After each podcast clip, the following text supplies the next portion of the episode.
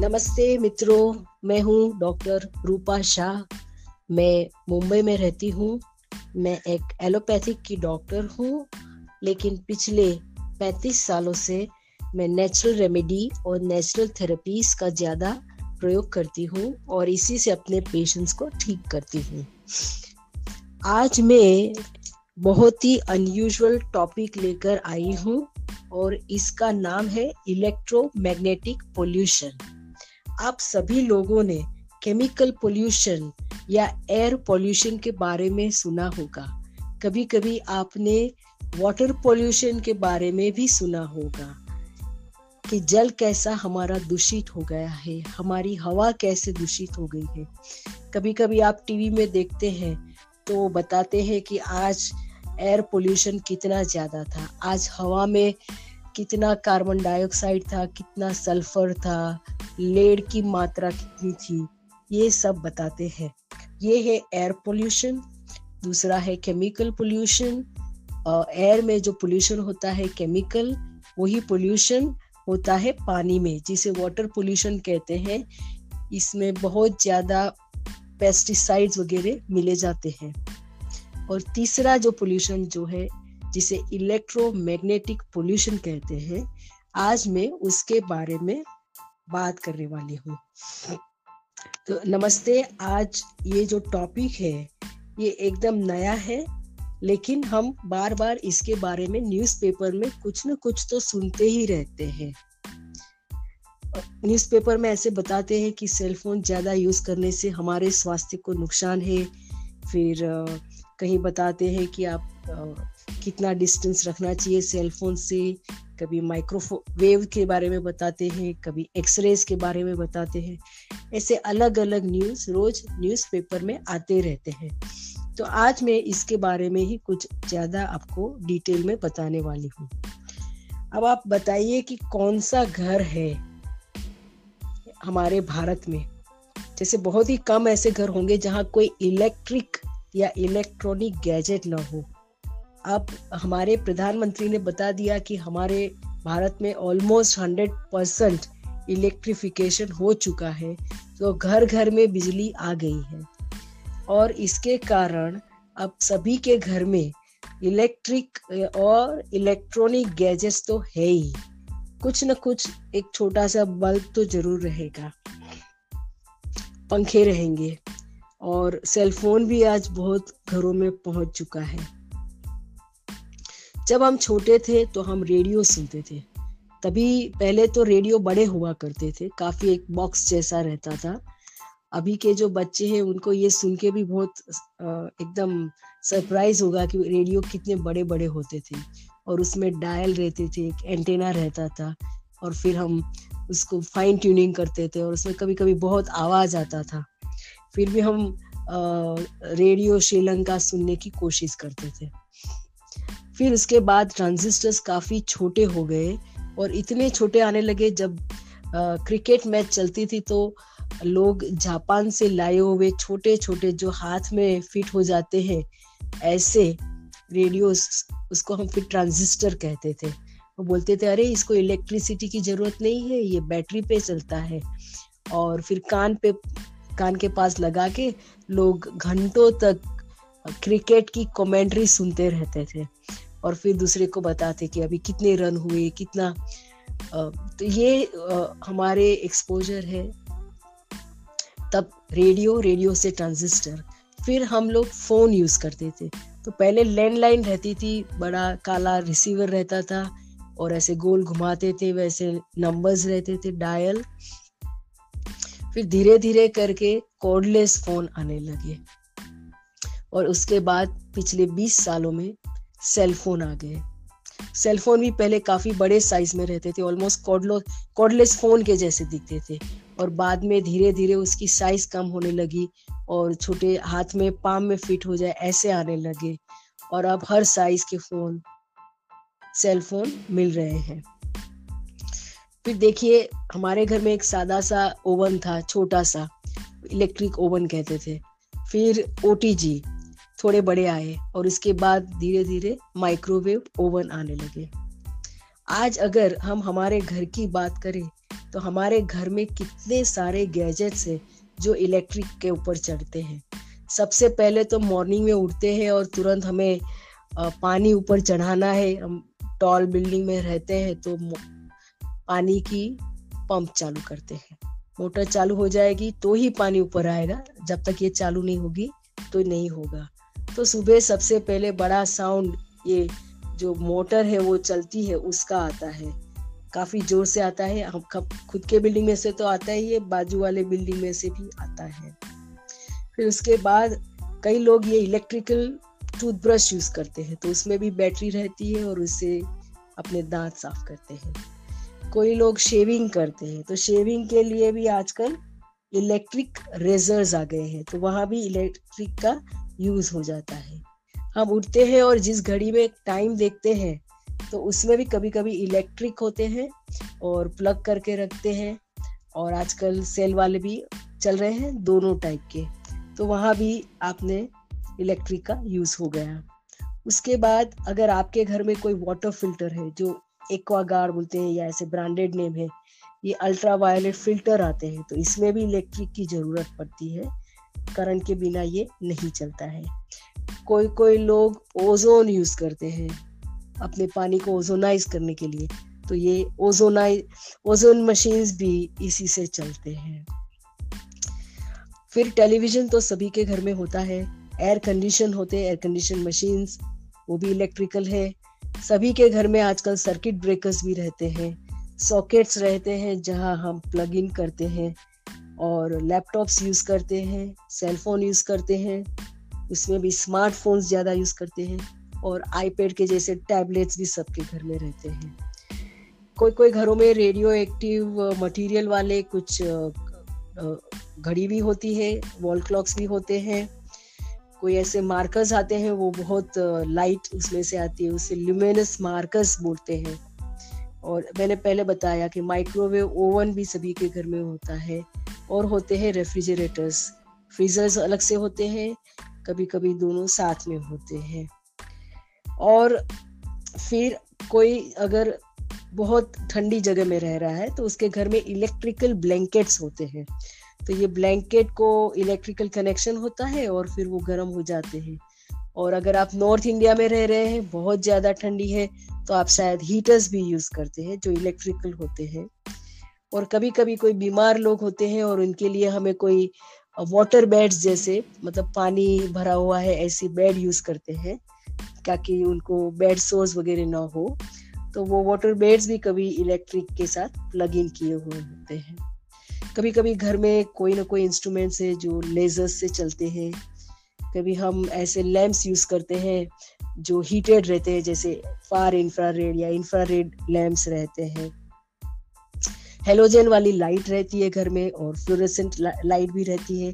आजकल एलईडी का जमाना है तो एलईडी के भी बहुत सारे लाइट्स घर के अंदर रहते हैं। अगर हमने बाल धोए और बाल सुखाना चाहते हैं तो उसके लिए हमारे हेयर ड्रायर्स होते हैं और ये भी इलेक्ट्रिकल है। तो मैंने कितने सारे गैजेट्स के नाम बताए हैं और हमारे किचन में डिश वॉशर भी है तो ये कप सारे बर्तन धो देता है और वैक्यूम क्लीनर है तो वो भी इलेक्ट्रिकल है और मिक्सचर ग्राइंडर ब्लेंडर्स है जूसर्स है फ़ूड प्रोसेसर है इलेक्ट्रिक तंदूर है सैंडविच बनाने के लिए या ग्रिल सैंडविच बनाने के लिए भी साधन है वो भी इलेक्ट्रिकल है। इसके बाद स्टीमर है तो वो भी इलेक्ट्रिकल है। एक छोटा सा हैंड मिक्सी है वो भी इलेक्ट्रिकल है। और चटनी बनाने के लिए एक छोटा सा ब्लेंडर रहता है तो वो भी इलेक्ट्रिकल है। और एकदम पावरफुल वाला एक न्यूट्रीबुलेट जिसे हम का, काफ़ी स्ट्रॉन्ग स्मूदीज वगैरह बनाते हैं वो भी इलेक्ट्रिकल है। अगर आपके घर में इसके अलावा भी कोई और सामान है तो आप ज़रूर मुझे बताइए, इधर लिख के शायद मैं मिस कर जाऊँ। लेकिन इतने सारे गैजेट्स जो इलेक्ट्रिक के ऊपर चल रहे हैं तो अभी हम ऐसे जमाने में रहते हैं कि ऐसे लगता है कि बिना लाइट चलेगा कैसे? इलेक्ट्रिसिटी के बिना हम एक मिनट भी नहीं रह सकते। पंखे तो चाहिए ही चाहिए। पंखे की कितनी आदत है, अगर पाँच मिनट भी बंद हो गया तो जैसे घबराहट होने लगती है। इतने ज़्यादा हम इलेक्ट्रिक के ऊपर डिपेंडेंट हो गए हैं। ये सारे तो मैंने गैजेट्स बताए, लेकिन ये सारे रेडिएशंस क्या है? ये इलेक्ट्रोमैग्नेटिक पोल्यूशन है क्या?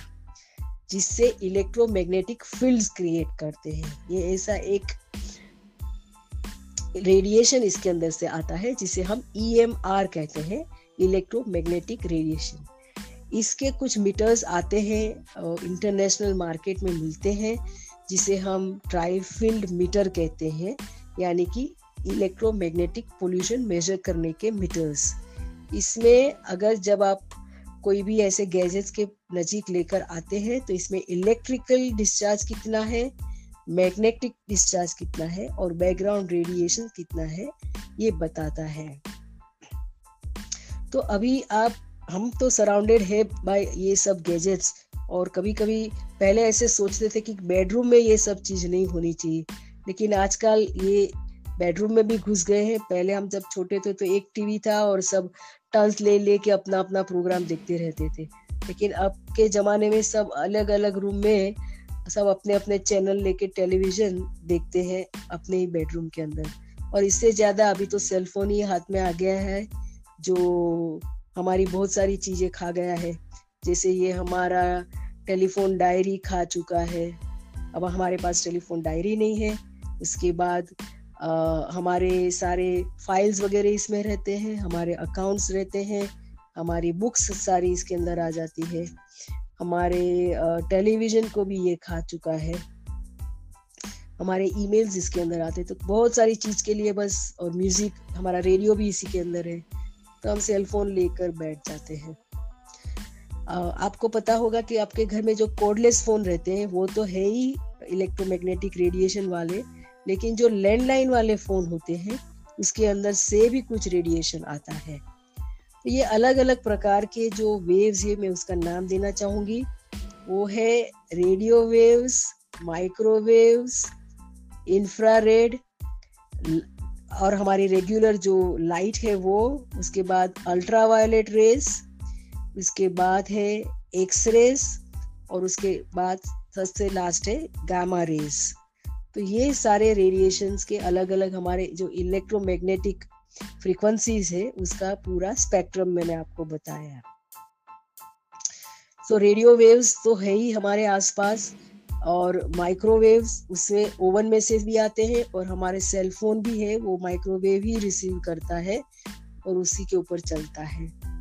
इंफ्रारेड भी आते हैं रेगुलर लाइट स्पेक्ट्रम है और अल्ट्रावायलेट जैसे हमारे घर में अगर यूवी फिल्टर्स है पानी के लिए तो उसमें से, और एक्सरेज अगर आप डेंटिस्ट के पास जाते हैं तो वो आपका एक्सरे लेता है। वैसे ही आप रेगुलर आपके रेडियोलॉजिस्ट के पास जाएँगे तो वो आपका एक्सरे लेता है। और आप बहुत ज़्यादा ट्रैवलिंग कर रहे हैं एयरपोर्ट्स वगैरह पे जा रहे हैं तो वहाँ भी एक्सरे मशीन रहती है आपके लगेज के लिए, और आपको खुद को भी एक्सरे मशीन में से ही निकलना पड़ता है, क्योंकि वहाँ सिक्योरिटी चेक वैसे होता है। और आपने कोई मेटल वगैरह पहने हैं तो ये आवाज़ करता है। और आजकल मॉल वगैरह में जाते तो वहाँ भी कुछ ना कुछ स्क्रीनिंग ऐसी होती है। और ये जो एटॉमिक एनर्जी हमें मिलती है, जहाँ पावर प्लांट प्लांट होता है, अगर वहाँ कहीं एक्सीडेंट हो गया तो वहाँ से भी रेडिएशन का लीकेज होता है। और उसमें से रेडियम, यूरेनियम, ये मेटल्स है, इसके लीकेज होने से भी रेडिएशन हमें लगता है। अभी रिसर्च ऐसा कहा, किया है कि ये हमारे हेल्थ के लिए बहुत ही हानिकारक है और जितना हो सके हमें इससे बचना है। अगर आपके घर के ऊपर सेल फ़ोन का टावर है एंटेना है और ये रिसीव कर रहा है तो इसका रेडिएशन आपको असर करने वाला है। अगर आपके बाजू वाले बिल्डिंग में भी ऐसा कोई टावर है तो इसकी रेडिएशन ज़रूर आपको लगेंगे। तो इसके लिए आपको काफ़ी विजिलेंट रहना पड़ेगा और अगर ऐसा कुछ है तो आप प्रोटेस्ट कर सकते हैं और आप उसे वहाँ से रिमूव करवा सकते हैं। जहाँ हाई टेंशन केबल रहते हैं, हम इसे बोलते हैं पावर लाइंस आप देखेंगे कि रेलवे के बाजू में ऐसी पावर लाइन चलती है, या कहीं थोड़े दूर जाएँगे हमारे कंट्री के साइड तो बड़ी बड़ी पावर लाइंस आपको दिखेगी। तो ये पावर लाइन से इसमें भी इलेक्ट्रोमैग्नेटिक रेडिएशन काफ़ी जनरेट होता है, और इससे इसके आसपास जो रहते हैं वो लोगों के हेल्थ के लिए ये खतरा है। कई बार मैं देखती हूँ कि लोग इसके नीचे ही अपने छोटे छोटे झोपड़े या हट्स बना लेते हैं और फिर उसमें रहते हैं और उनको पता नहीं रहता है कि ये इनके हेल्थ के लिए बहुत ही नुकसान कारक है।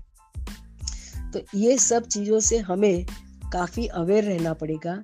आज से सौ, सवा सौ साल पहले इतना ज़्यादा इलेक्ट्रिक का यूज़ नहीं था। धीरे धीरे बढ़ा। इसके बाद इलेक्ट्रोमैग्नेटिक रेडिएशन आ गया। बहुत सारे हमारे पास गैजेट्स आ गए। और हम अब देखेंगे सुबह उठ के ही हमारा सेल फ़ोन हाथ में लेते हैं उसमें मैसेजेस पढ़ते हैं और फिर उसके बाद थोड़ी देर के बाद हमारे रूटीन में लगते हैं और फिर ऑलमोस्ट दस बारह घंटे तक ये हमारा साथी, हमारे साथी रहता है और व्हाट्सएप और टेलीग्राम और हर चीज़ हम बार बार चेक करते रहते हैं और कई लोगों, मैंने देखा है कि ये अपने पॉकेट में रखते हैं। सेल फ़ोन और आजकल एक नहीं, दो दो पॉकेट में रखते हैं, दो सेल फ़ोन और उसके एक्स्ट्रा पावर बैंक भी लेके घूमते हैं क्योंकि उनको हमेशा कनेक्टेड रहना होता है। आप टैक्सी में बैठते हैं तो टैक्सी के पिछले वाली सीट के आगे भी एक स्क्रीन रहती है एलसीडी और वहाँ भी कुछ ना कुछ एंटरटेनमेंट चलता है। आप फ़ोन यूज़ करते हैं तो आपके कान के नज़ीक लाते हैं तो ये पाँच या दस मिनट बात करेंगे तो काफ़ी आपको गरम गरम लगता है आपका कान। ये माइक्रोवेव है इसके अंदर, जिससे ये आपके ब्रेन के सेल्स थोड़े हीटेड हो जाते हैं। तो ये ठीक नहीं है आपके लिए। मोहिनी, आपको आज मेरे साथ बने रहने के लिए बहुत बहुत धन्यवाद। शुभा बेन, आपको भी बहुत धन्यवाद। और आपने बताया कि ये इन्फॉर्मेशन बहुत ही अच्छी है। तो और भी अगर आपको कोई क्वेश्चन होंगे या आप लाइव आना चाहते हैं तो आप मुझे ज़रूर बताइए। राकेश, आपको भी वेलकम आज यहाँ आने के लिए। तो मैं ये बता रही थी कि जो इलेक्ट्रोमैग्नेटिक पोल्यूशन है, वो दिन ब दिन बढ़ता जा रहा है और ये हमारे हेल्थ को काफ़ी असर कर रहा है। हम सुबह से शाम तक कोई ना कोई ऐसी स्क्रीन के सामने देख रहे हैं और उसके रेडिएशन एब्जॉर्ब कर रहे हैं। और रात को भी कभी हम कान में हेडफोन डाल देते हैं और हमारे हियरिंग भी इससे इफ़ेक्ट होने वाली है। हमें गैजेट्स का यूज़ ज़रूर करना है, ऐसा नहीं है कि हमें नहीं करना है, लेकिन अगर हम इसे सेफली करें तो अच्छा है।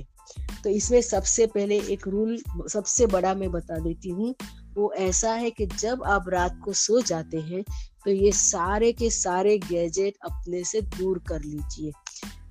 कम से कम सेल फ़ोन मैंने बताया था कि तीन फीट की दूरी पे आप ज़रूर रखिए।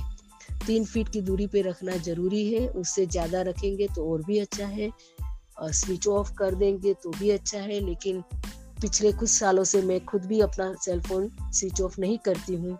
ऐसा सोच के कि कहीं ना कहीं मेरे कोई पेशेंट मुझे कॉल करेगा और मुझे ट्वेंटी फोर सेवन उसके लिए अवेलेबल रहना है।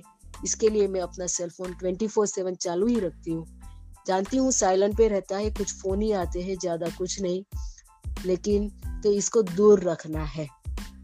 अगर आप किसी से बात कर रहे हैं कभी कभी मुझे भी लंबी बातें करनी पड़ती है तो मैं इसका स्पीकर फ़ोन मोड यूज़ करती हूँ। पार्थ, आपको भी वेलकम। आज मैं इलेक्ट्रोमैग्नेटिक पोल्यूशन के बारे में बता रही हूँ और कुछ रूल्स बता रही हूँ, क्योंकि सेल फ़ोन है जो हम सबसे ज़्यादा यूज़ करते हैं। तो सेल फ़ोन में ये आपका ब्लूटूथ कभी कभी चालू रहता है, क्योंकि आपकी गाड़ी के अंदर ब्लूटूथ है तो आप उसके साथ पैरिंग करते हैं। तो ये आपको बहुत ध्यान रखना है कि जो जो चीज़ नहीं चाहिए हमें, उसे स्विच ऑफ़ करके रखिए और जो मिनिमम यूज़ करना है तो उस हिसाब से आप इसे यूज़ कीजिए। स्पीकर फ़ोन से आप यूज़ करेंगे। फ़ोन तो अच्छा है तो मैं भी कभी 10-15 मिनट कोई पेशेंट के साथ बात करती हूँ तो मैं स्पीकर फ़ोन यूज़ करती हूँ। व्हाट्सएप पे भी स्पीकर फ़ोन चलता है और रेगुलर फ़ोन में भी स्पीकर फ़ोन ज़रूर चलता है। तो इससे क्या होगा कि इसका डिस्टेंस आपसे थोड़ा दूर रहेगा और आप लंबा समय तक बात कर रहे हैं, फिर भी आपको इसकी इतनी असर नहीं होगी।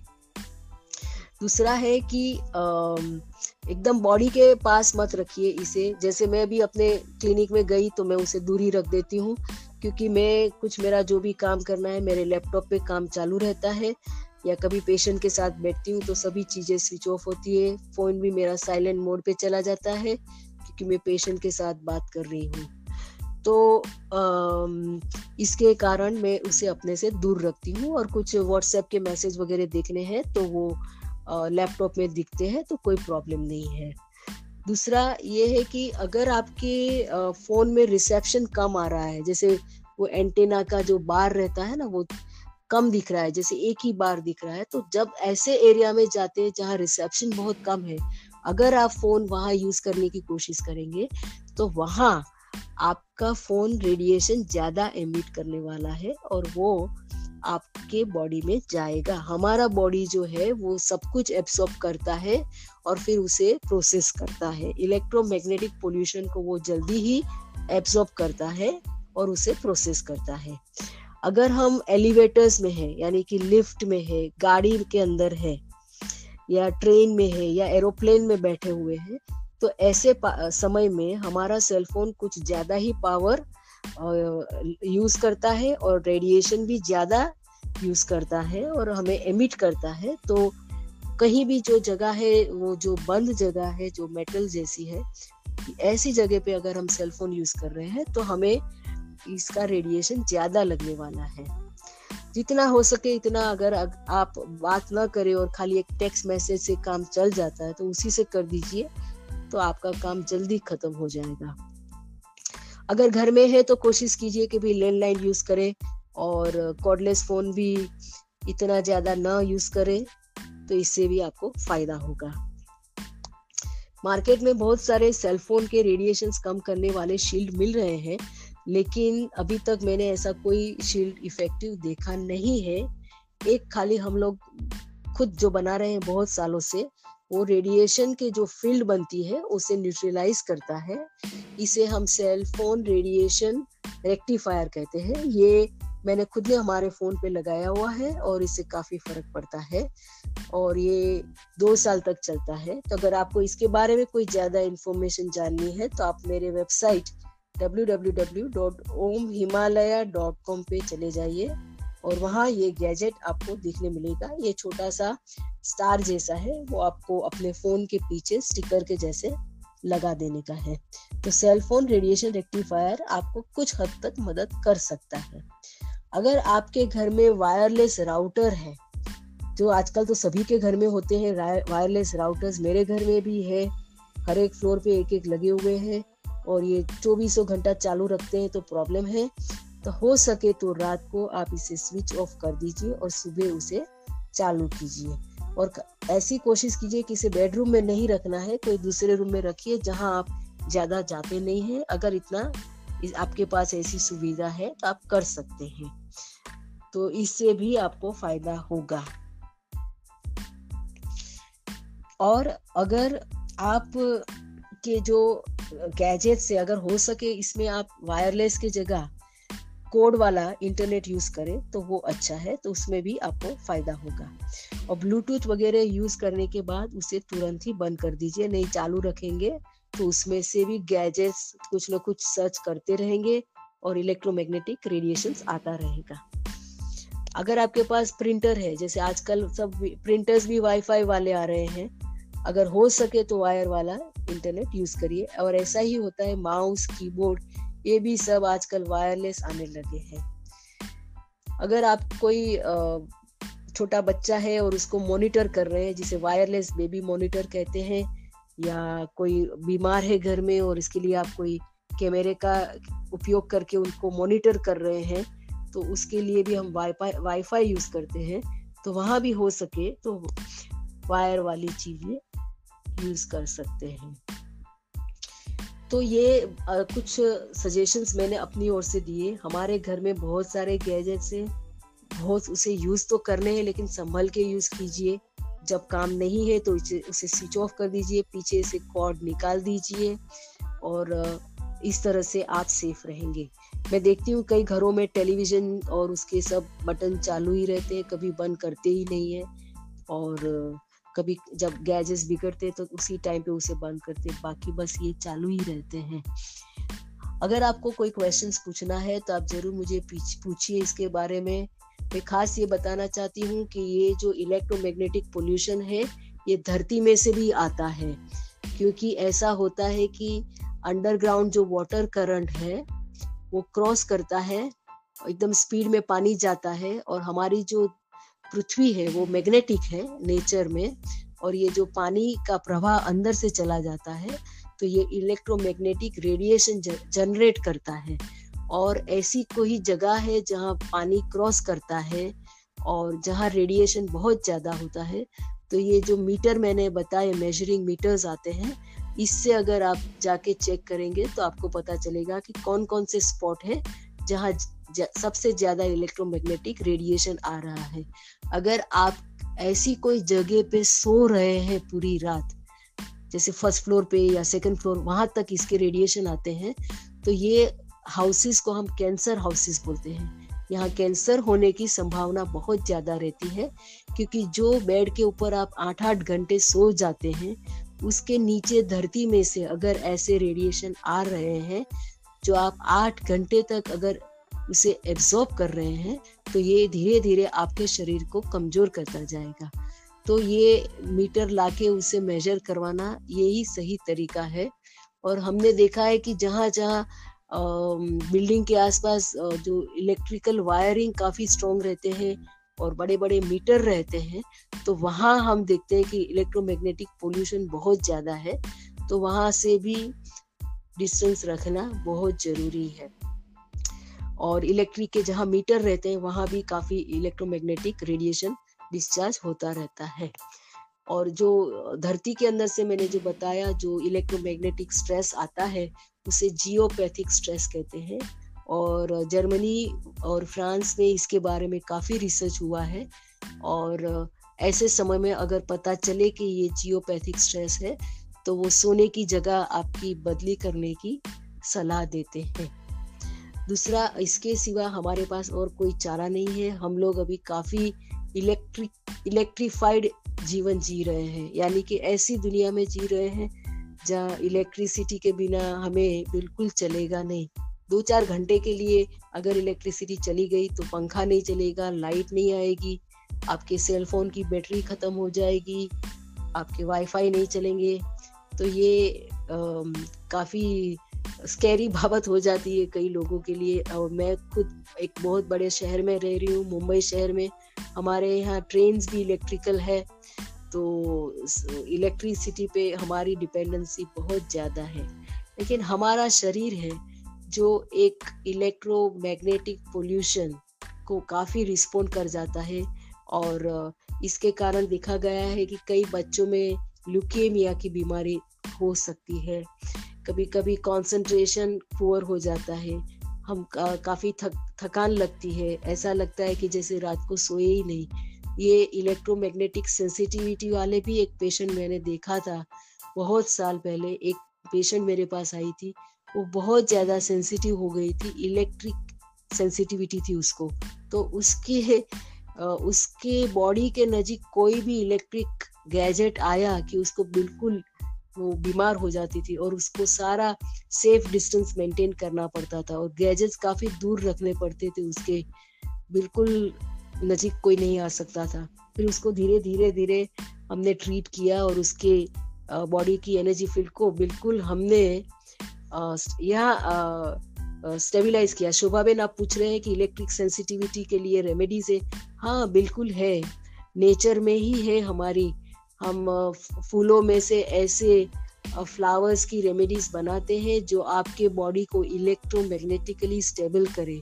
हमारा शरीर खाली फ़िज़िकल बॉडी नहीं है, इसके साथ साथ ये एनर्जी बॉडी भी है।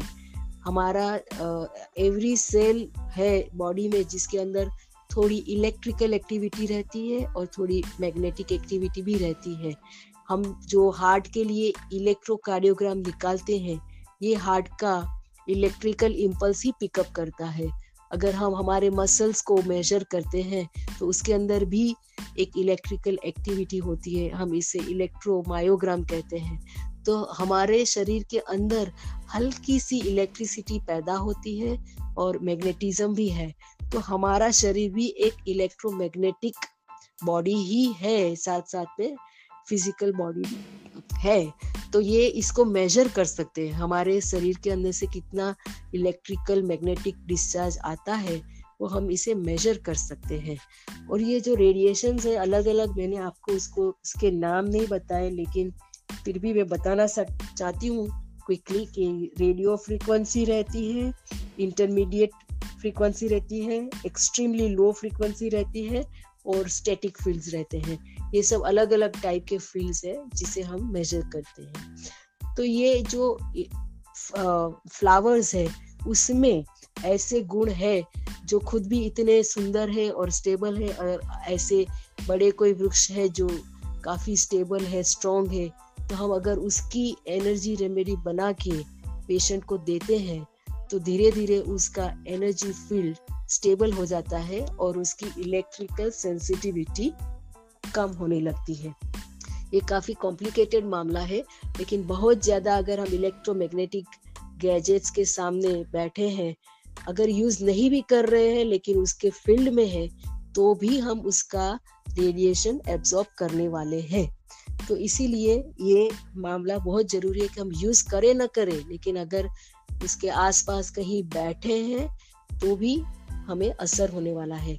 आजकल आप देखेंगे एरोप्लेन में जाते हैं, इतने बड़े बड़े एयरक्राफ्ट से और कंप्लीटली वायर्ड रहते हैं। हमारे सीट के पीछे भी एल स्क्रीन रहती है और हमारे सीट के बाजू में कितने सारे प्लग रहते हैं। इलेक्ट्रोमैग्नेटिक पोल्यूशन काफ़ी हाई रहता है और साथ साथ में नॉइस पोल्यूशन भी बहुत ज़्यादा रहता है। वो हम वहाँ बैठे तो कुछ समझता नहीं है, लेकिन नॉइस पोल्यूशन भी काफ़ी हाई रहता है।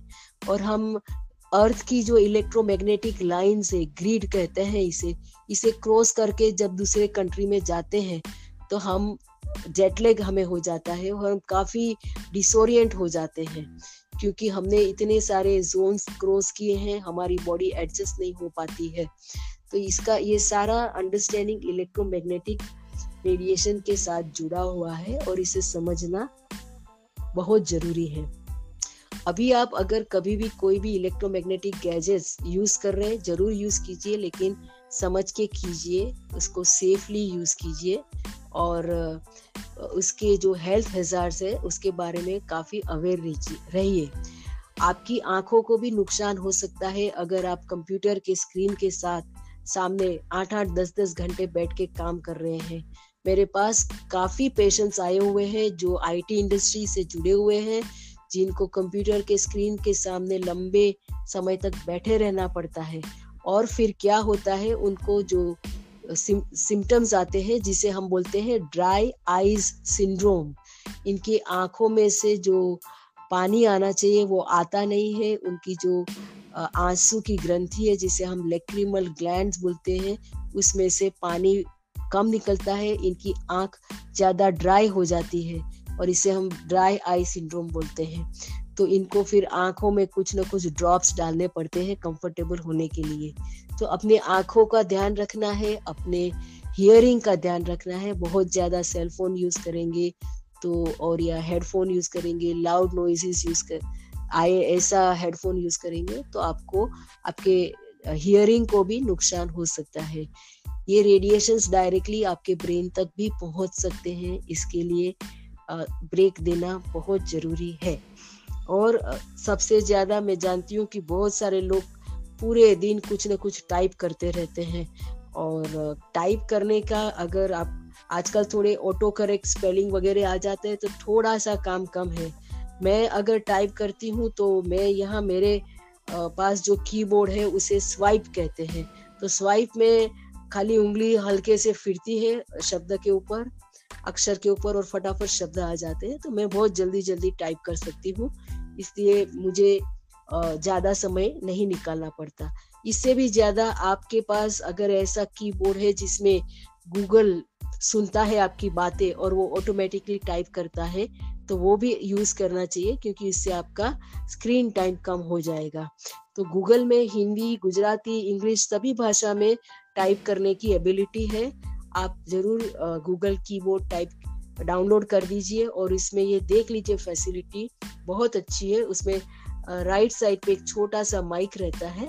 आप उसको दबाएँगे और उसके साथ हल्का सा बोलेंगे तो ये फटाफट टाइप कर देगा। मैं खुद लंबे लंबे आर्टिकल्स लिखती हूँ तो मुझे काफ़ी दिक्कत होती है। तो मैं ये वॉइस वाला यूज़ करती हूँ तो मेरा काम 50 परसेंट कम हो जाता है। पार्थ, आप बता रहे हैं कि आप वॉइस टाइपिंग बताते it is hundred percent correct नहीं है, मैं बिल्कुल जानती हूँ। लेकिन जितना भी हो सके इतना हमारा काम, ये कम कर दे। तो ये अच्छा ही है अपने लिए। ये हिंदी और गुजराती में भी टाइप करता है, मराठी में भी करता है। तो आप देखिए, ये भी एक अच्छी सुविधा है, आप यूज़ कर सकते हैं। तो इस तरह से आप अपना स्क्रीन टाइम कम कर दीजिए और हो सके तो कोई ऐसी हॉबी जैसे वॉकिंग वो भी ग्रास के ऊपर चलने की। तो जहाँ कैसे होता है कि आपके पैर है शूज़ वूज निकाल दीजिए और घास के ऊपर चलिए। और अर्थ का जो इलेक्ट्रोमैग्नेटिक वेव है, जिसे हम शुमान शुमान वेव्स कहते हैं, ये फिक्स रहता है। ये शुमान वेव्स एक पर्टिकुलर फ्रीक्वेंसी है। ये अर्थ की फ्रीक्वेंसी है। ये अगर आपके पैरों तले आपके बॉडी के अंदर जाती है तो ये अर्थिंग करती है। और ये आप, आपको काफ़ी स्टेबल करती है। तो अगर हो सके तो ऐसा ज़रूर एक्सरसाइज के तौर से अपनाइए। और गार्डन में जब भी कभी घास वगैरह दिखा या नहीं भी दिखा और खाली धरती के ऊपर भी ऐसे अपने पैर रख दिए तो आपको इसका लाभ होगा।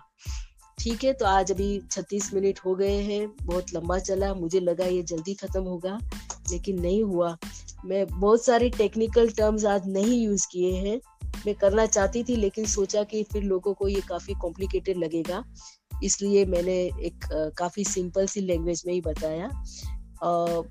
बहुत सारा रिसर्च हो रहा है इसके बारे में पूरे दुनिया में कि ये इलेक्ट्रोमैग्नेटिक रेडिएशन से क्या क्या नुकसान हो सकते हैं। बहुत छोटे बच्चे जैसे आजकल मैं दे, देख रही हूँ कि उसकी मम्मी उसको आईपैड दे देती है और वो उसकी ऊपर ही कुछ ना कुछ गेम्स खेलते रहते हैं घंटों तक। तो इसके जगह उनको रेगुलर गेम्स खेलने के लिए प्रोत्साहन दीजिए। गैजेट्स के साथ बहुत सारे टीनेजर्स घंटों तक गेम्स खेलते रहते हैं और उस काफ़ी एडिक्ट हो जाते हैं। ये इसे बोलते हैं इलेक्ट्रोमैग्नेटिक एडिक्शन, यानी इसको इलेक्ट्रोमैग्नेटिक गैजेट्स के जो रेडिएशन आता है, उसका एडिक्शन हो जाता है। तो ये गेमिंग के ऊपर लग जाते हैं घंटों तक। तो ये भी हेल्थ के लिए अच्छा नहीं है। ये बच्चे काफ़ी हाइपर एक्टिव हो जाते हैं, इरिटेबल हो जाते हैं और रियल वर्ल्ड से काफ़ी दूर हो जाते हैं। तो ऐसे आप ज़रूर एनकरेज कीजिए कि भाई गैजेट्स को कम यूज़ करो और दूसरे सब साधन है सिंपल गेम्स है। उसमें भी अपना समय दो। बाहर खुली हवा में खेलो और एक रूम में बंद करके ऐसे गैजेट के साथ घंटों मत बिताओ। और किताबें भी पढ़नी है तो गैजेट्स के ऊपर मत पढ़िए। आपके पास हो सके तो रियल बुक होगी तो आप उसे पढ़ेंगे तो आपको वो याद भी अच्छे से रहेगी और आप वो बुक को काफ़ी ट्रेजर भी कर पाएँगे। तो इस तरह से अगर जितना हो सके इतना हम ये सब कम करें। किसकी बात कर रहे हैं आप? मैं एक मिनट आपका मैसेज पढ़ूँगी। आपके फ्रेंड पार्थ, आप बता रहे हैं कि आपका एक फ्रेंड है जिसका प्लेटलेट काउंट बहुत कम हो रहा है। शायद डेंगू हो गया है, इसके लिए कम हो रहा है या कैसे हो रहा है वो रीजन उसका जानना पड़ेगा। अगर डेंगू है तो डेंगू की तो दवाई है अच्छे से मिल रही है और उसके प्लेटलेट काउंट अगर कम है तो वो शायद प्लेटलेट भी चढ़ाएँगे उनको। आ, इसके सिवा भी अगर आपको कोई क्वेश्चन है तो आप मुझे पूछ सकते हैं। आ, ये बहुत सीरियस बाबत है इस बहुत ध्यान रखना पड़ेगा और बार बार ब्लड चेक करना पड़ेगा और प्लेटलेट जब तक ऊपर नहीं आते तब तक उनको हॉस्पिटल में से डिस्चार्ज भी नहीं करेंगे। ठीक है फ्रेंड्स तो अभी आ, आज का दिन खत्म। आप बता रहे Parth weak heart rate and low blood pressure जी बिल्कुल और भी कुछ तकलीफ़ हो सकती है इनको। आ, कुछ डिटेल और रिपोर्ट्स वगैरह होंगे तो आप मेरे आ, ओ यस आप बता रहे हैं इनको स्ट्रेस भी है।